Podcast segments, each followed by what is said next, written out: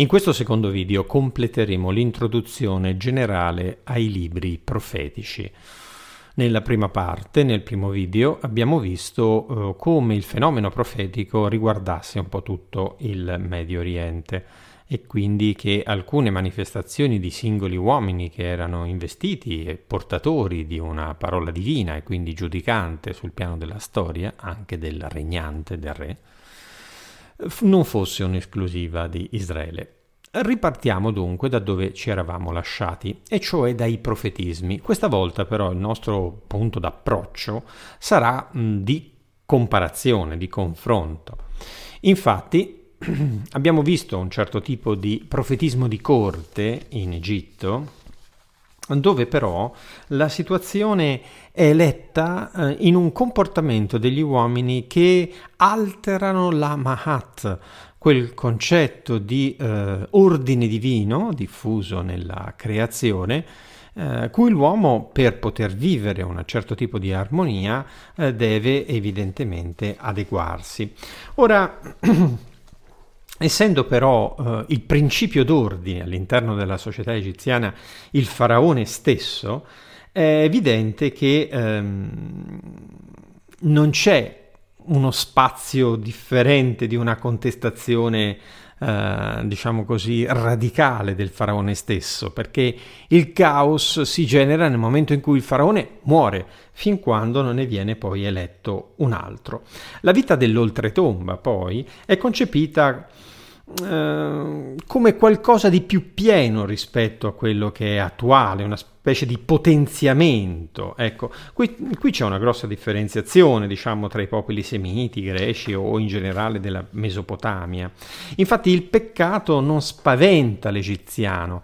Uh, post mortem c'erano delle confessioni rituali eh, che si facevano dinanzi a Dio. Ecco, eh, c'è una forma di una recita rituale, di una lista sempre uguale, un po' stereotipata, e attraverso questa, insomma, uno doveva confessare un po' qualche peccatuccio, ecco, ritrovava la sua purità e entrava nella vita.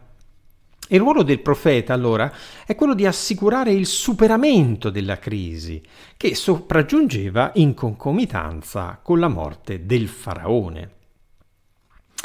Egli dunque, il profeta, adempie il proprio ruolo attribuendo al precedente faraone tutti i mali e contemporaneamente doveva preparare la venuta del bene, e cioè l'avvento del nuovo faraone. Che tipo di eh, paragone possiamo fare eh, con il profetismo biblico? In Israele solo Yahweh, il potere è demitizzato mentre in Egitto accade, come abbiamo visto, il contrario. Nell'escatologia, quindi nel, nelle ultime cose, nella morte, nel giudizio, viene chiamata in causa la responsabilità dell'uomo. L'alleanza infatti esige, esige una risposta fedele da parte sua. Il ruolo in Israele del profeta è sganciato da qualsiasi linea accomodante con il potere, anzi, e molti profeti, diciamocelo sinceramente, hanno poi pagato di persona. Egli porta il giudizio di Yahweh a cui nessuno può ribadire e usano più delle volte la formula dell'inviato, così parla, così dice il Signore. Ed è per questo motivo che molti dei profeti di Israele poi sono stati anche emarginati. Quindi come vedete c'è una certa vicinanza con l'oracolo, l'annuncio da parte della divinità, ma c'è anche una forte eh, discrepanza, diciamo così. Abbiamo visto anche un altro tipo di profetismo, quello di carattere rivendicativo, che è presente nella Bibbia e abbiamo visto, accennato un po' ai cresmologi. La differenza comunque è molto ampia eh, questi cresmologi sono anonimi eh, mentre il profeta è al centro di un messaggio religioso e diciamo pure che in Israele tutta la sua persona è assunta come rivelazione. I crismologi hanno interessi limitati alle vicende che narrano, come abbiamo visto, mentre i profeti di Israele hanno di mira l'uomo e le sorti del popolo, se non emenderete le vostre eh, azioni, eccetera, eccetera. Poi anche sul concetto di giustizia. Ehm, sì, abbiamo una rivendicazione contro il potere religioso centrale, ma nel concetto di giustizia in Israele eh, questo concetto deriva da Yahweh stesso, è lui il giusto, è un attributo della sua divinità e quindi significa entrare in una vera relazione autentica con lui. E infine nei cresmologi abbiamo anche un ambito a-religioso, tipico del mondo ellenico tra l'altro, mentre nei profeti di Israele Dio rimane regola e norma di vita. Quindi se da una parte ci sono dei cantori che eh, in nome della giustizia danno voce a chi giustizia non può avere, dall'altra però ci sono anche molte differenze con il profetismo biblico. Abbiamo poi un profetismo mistico ed estatico. Ora, eh, questo tipo di profe- profetismo è diffuso ed è diffuso anche insieme a quello magico. Questo tipo di profetismo ha influito su Israele, soprattutto attraverso il culto cananaico. Come veniva eh, svolto? Il Dio possedeva il profeta, il rito magico metteva in possesso della vita e anche della salvezza. Questo tipo di riti sono sempre legati al mistero, cioè alle credenze, ai riti, alle discipline che permettono di entrare in una comprensione unitaria della realtà e quindi danno una via di salvezza. In Israele esisterà questo, ma non è collegato al mistero ma si manifesterà come forte forma di ispirazione in cui Dio prende possesso delle facoltà umane del profeta, ma per comunicare il suo messaggio. Nella letteratura comunque profetica classica questa, questo aspetto tenderà a scomparire. Quindi abbiamo fatto un percorso, abbiamo dato un'occhiata al movimento che c'era anche nell'antico Oriente e Mesopotamia. Abbiamo cercato di fare alcuni paragoni per uh, applicarli un po' ai nostri profeti e uh, vediamo adesso che cosa? Le interpretazioni. Come sono state interpretate le parole dei profeti? Ma cominciamo prima di tutto dalla Chiesa antica. Beh, la Chiesa antica tiene un principio fondamentale, cioè legge le profezie, ma le legge come compimento cristologico. Sostanzialmente i profeti hanno preannunziato Cristo. È la posizione che noi troviamo tranquillamente anche nella Chiesa apostolica. Pensate anche ai testi di Prima Pietro o anche di Seconda Pietro o, o evidentemente anche della lettera agli Efesini quando si parla dei santi profeti. È la posizione della Chiesa antica. Questa visione è stata messa in dubbio e comunque in forte difficoltà dagli studi eh, del metodo storico critico. Perché? Perché eh, sono state rilevate poche testimonianze messianiche dirette, anche se comunque finalizzate attraverso la trasmissione della tradizione al compimento in Cristo.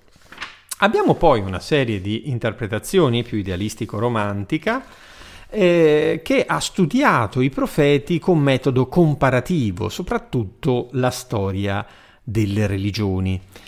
Il, profe- il, profeta viene proposto un po' come il genio che rifiuta il culto formale con spirito individuale anarchico.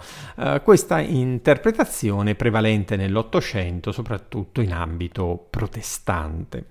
E quindi vedete anche come uh, sono state poi raccolte e interpretate eh, le raccolte dei profeti e evidentemente hanno assunto anche un rilievo e una consistenza differente. Adesso eh, che cosa possiamo affrontare? I problemi aperti. Cercherò di essere rapido, ma eh, diciamo così che alcune cose bisogna affrontarle. Vediamo la prima. Il rapporto tra i profeti e il culto. Negli anni 50 del, del secolo XX, del 1900, si arrivò all'interpretazione di due soluzioni estreme. La prima ipotesi affermava che i profeti rifiutarono radicalmente il culto. Cioè sostanzialmente erano persone che si impegnavano per pura fede all'osservanza della giustizia, eccetera, ma non in forma cultica. Eh, e quindi che vennero per sostanzialmente abolire il culto nella sua forma esterna, esteriore. La seconda interpretazione invece affermava che i profeti erano ministri del culto. I profeti sono vicini al culto e quasi sono interscambiabili con il sacerdote. Allora capite che eh, le due posizioni eh, sono evidentemente inconciliabili. Attualmente ci si è resi conto che l'esperienza religiosa del profeta non è estraniabile, dissociabile dal rapporto del popolo con Dio.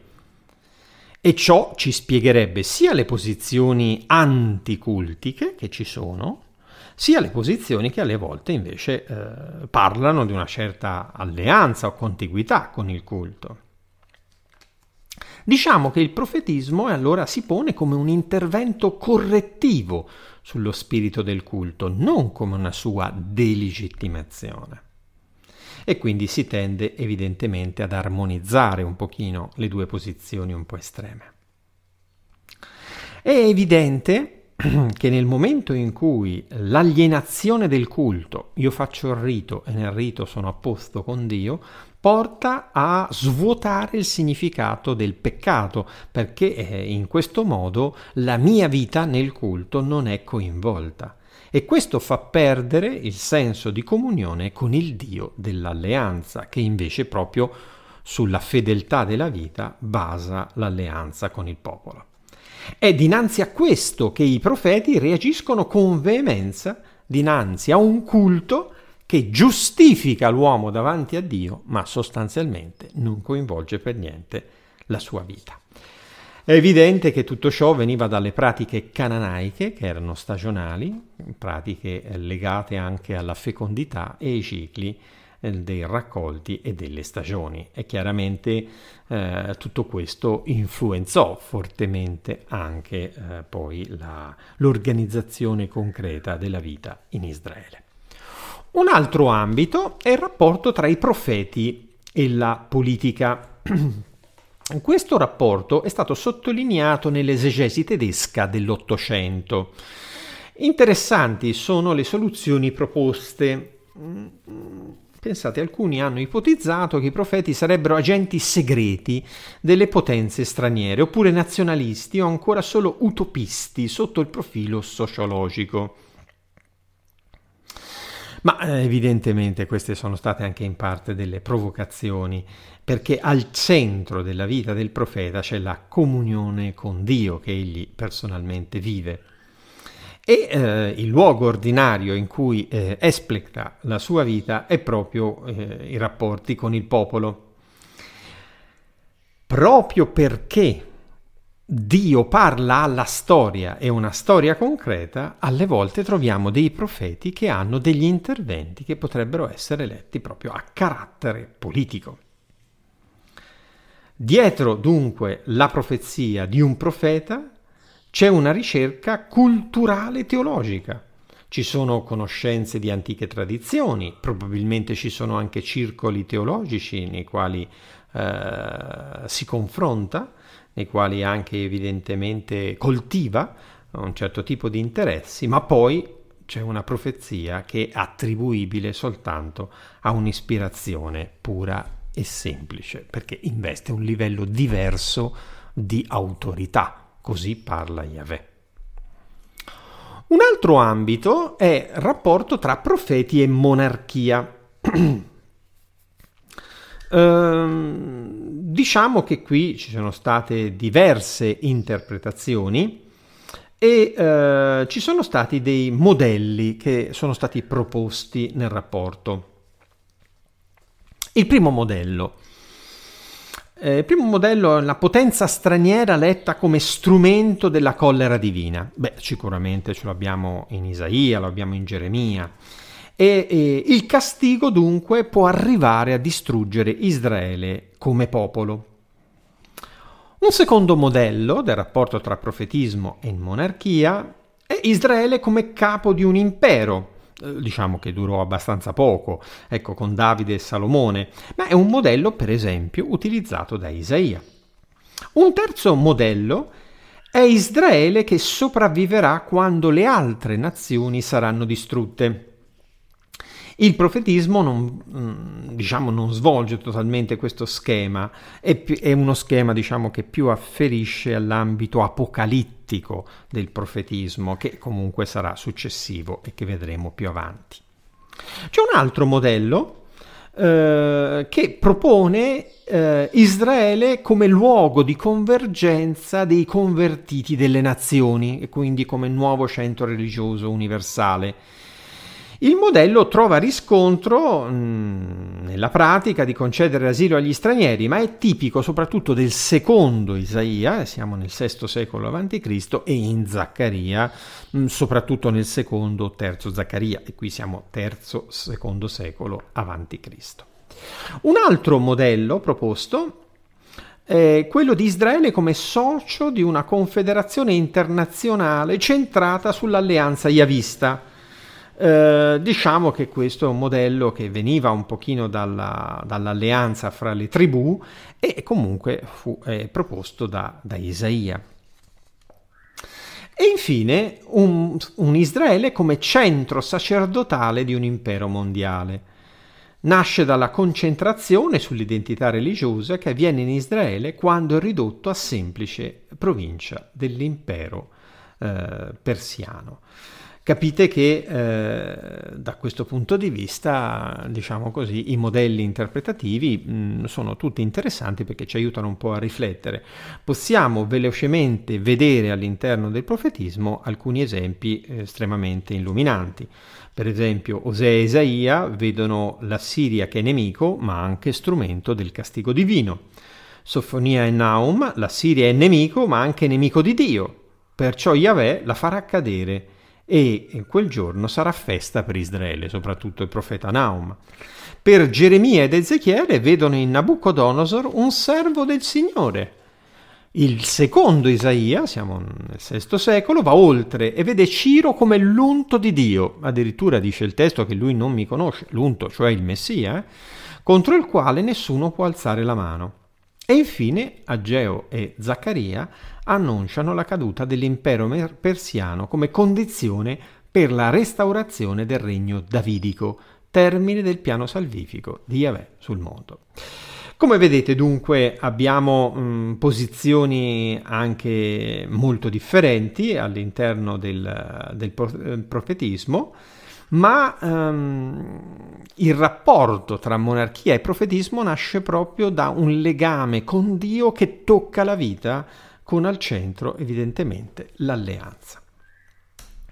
Un altro tema è il profetismo e la questione sociale. Vi segnalo due testi che sono particolarmente significativi.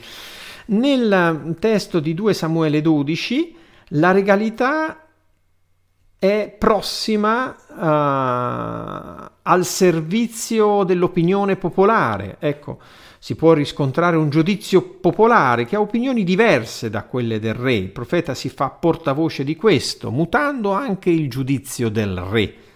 Mentre nel testo di Primo Re 22 l'assemblea popolare è strumento nelle mani del potere. È la vicenda di Nabot, eh, viene alterato il giudizio e viene lapidato, quindi condannato a morte per semplice volere e capriccio del re. È evidente che allora eh, la questione sociale, posta fortemente in evidenza anche dai testi non eh, profetici ma sapienziali, eh, trova in Dio il suo difensore, soprattutto nelle classi più, più esposte come la, il povero, la vedova, e trova nei profeti una, una rispondenza molto importante, perché pensate a Amos che interviene, dice Amos 2 per esempio, che eh, vendete il povero per un paio di sandali, ecco, questo vale la vita umana. E quindi gli interventi alcune volte sono anche estremamente eh, graffianti, forti.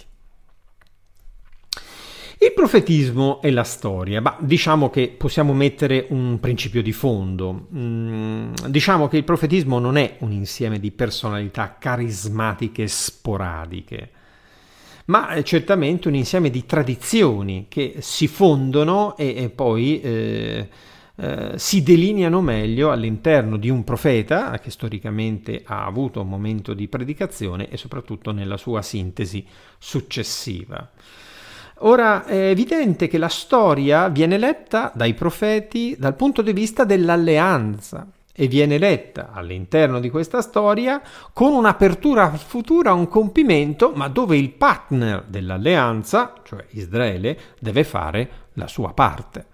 E quindi è una storia letta alla luce del compimento, non soltanto del suo divenire storico, ma alla luce anche di dove la storia il Signore la stia conducendo. La questione poi del vero e falso profeta è una questione estremamente spinosa, anche perché, soprattutto tra il VII e il VI secolo, nella vicenda di Geremia, la questione sarà fortissima. Perché? perché Geremia dirà con chiarezza che Dio ha concesso a Nabucodonosor il potere su tutto, anche sugli animali, e che quindi ribellarsi a Nabucodonosor, che ricordo era eh, capo dell'esercito babilonese, eh, che poi distruggerà Gerusalemme, significava ribellarsi alla volontà di Dio. E questo è un intervento di carattere spirituale ma anche estremamente politico, tant'è vero che Geremia sarà considerato un collaborazionista dei babilonesi e eh, sarà anche perseguitato dai suoi connazionali. Lo arresteranno, insomma, e gli faranno passare dei brutti guai, rischierà più di una volta di morire per questo. Il falso profeta chiaramente annuncia che cosa? Annuncia con le categorie profetiche, ma annuncia un Dio della storia trionfante che eh, sì, il popolo ha superato il giudizio, è stato sottoposto al giudizio, ma poi, ma poi ecco, ecco, eh, adesso arriva il momento del riscatto. E quindi il confronto alle volte è estremamente difficile e non c'è un, cr- un criterio, diciamo così, definitivo per poter in qualche modo delimitare eh, con chiarezza quale sia il vero o quale il falso profeta. Eh, sarà poi chiaramente la storia che emetterà la sua sentenza. Il vero passaggio è dalla parola orale a quella scritta, è il cammino della trasmissione e dentro questa trasmissione di profeti storicamente che hanno lasciato la traccia della loro predicazione ma hanno lasciato alle spalle anche una scuola, questa parola ha risuonato in tempi diversi in Israele con una forza evidentemente sempre nuova. Adesso andiamo a vedere la cronologia profetica. Insomma, abbiamo messo in campo molte cose, evidentemente, però abbiamo bisogno di mettere un po' i pezzi insieme. La cronologia profetica, vedete qui cosa vi ho preparato. Vi ho preparato una serie di profeti, sulla sinistra avete le vostre date, eh, più o meno con i riferimenti e i re principali, sulla destra avete dei profeti. Alcuni di questi, come vedete, non hanno scritto o lasciato dei libri, tutt'altro. Questa è la profezia preclassica, Abbiamo poi la profezia dell'ottavo secolo, vedete che questi profeti ve li ho messi in, con dei colori, così potete vedere un po' anche la fascia temporale eh, che più o meno hanno occupato, quindi si parla dell'ottavo secolo. Qui abbiamo invece il profetismo verso la fine della monarchia in Giuda e quindi uh, Joachim, i babilonesi e infine la seconda deportazione, la distruzione di Gerusalemme. Vedete quanto sia lungo il ministero di Geremia. E qui abbiamo il sesto eh, secolo e qui abbiamo Geremia, Abdia, il secondo Isaia, l'avanzata di Ciro, la caduta di Babilonia, eccetera. Almeno vedete dove piazzarli questi personaggi. E poi abbiamo eh, la profezia post-esilica, il periodo persiano e il periodo ellenistico. Qui in fondo, dopo Zaccaria, ecco, ci possiamo anche porre eh, Daniele, il profeta Daniele. Ecco. Però, ecco, avete qui a grandi linee un quadro eh, dove, insomma, su alcune date fondamentali avete evidentemente anche i testi profetici, almeno i più importanti, di riferimento. Concludo questa, questo video parlando velocemente della teologia del profeta. In quale modo? La vocazione del profeta è un momento di rivelazione. Egli è inquadrato nella grande vocazione salvifica di Israele. La sua vocazione è la chiave interpretativa che è da ricercarsi nel rapporto di alleanza che collega il profeta a Dio. Vediamone dunque le tappe, che sono sei. La prima tappa è l'incontro con Dio. La seconda tappa è certamente il discorso introduttorio. La terza è costituita dal conferimento della missione, vai e fa questo e quest'altro. La quarta tappa è l'obiezione da parte del profeta, sono giovane oppure in Isaia sono perduto, vivo in un popolo dalle labbra impure, eccetera. La conferma da parte di Dio, l'angelo che purifica le, le labbra di Isaia, e infine il segno da parte di Dio a sigillo della missione. Possiamo dire che questa strutturazione noi la troviamo uh, molto chiaramente come punto di riferimento nella vocazione di Mosè, evidentemente. E possiamo dire a conclusione che abbiamo due tipologie di vocazioni, Isaia e Geremia, che sembrano fondersi nel periodo esilico con Ezechiele. Abbiamo dunque aperto un po' questi libri, abbiamo piazzato questi profeti nella storia e abbiamo visto alcune contingenze, alcune differenze con profetismi eh, al di fuori di Israele. Adesso, secolo per secolo, possiamo vedere le principali figure del profetismo biblico e vi proporrò una serie di video che eh, prenderanno in considerazione secolo per secolo i principali profeti con i messaggi fondamentali e più importanti che eh, sono contenuti all'interno dei loro testi.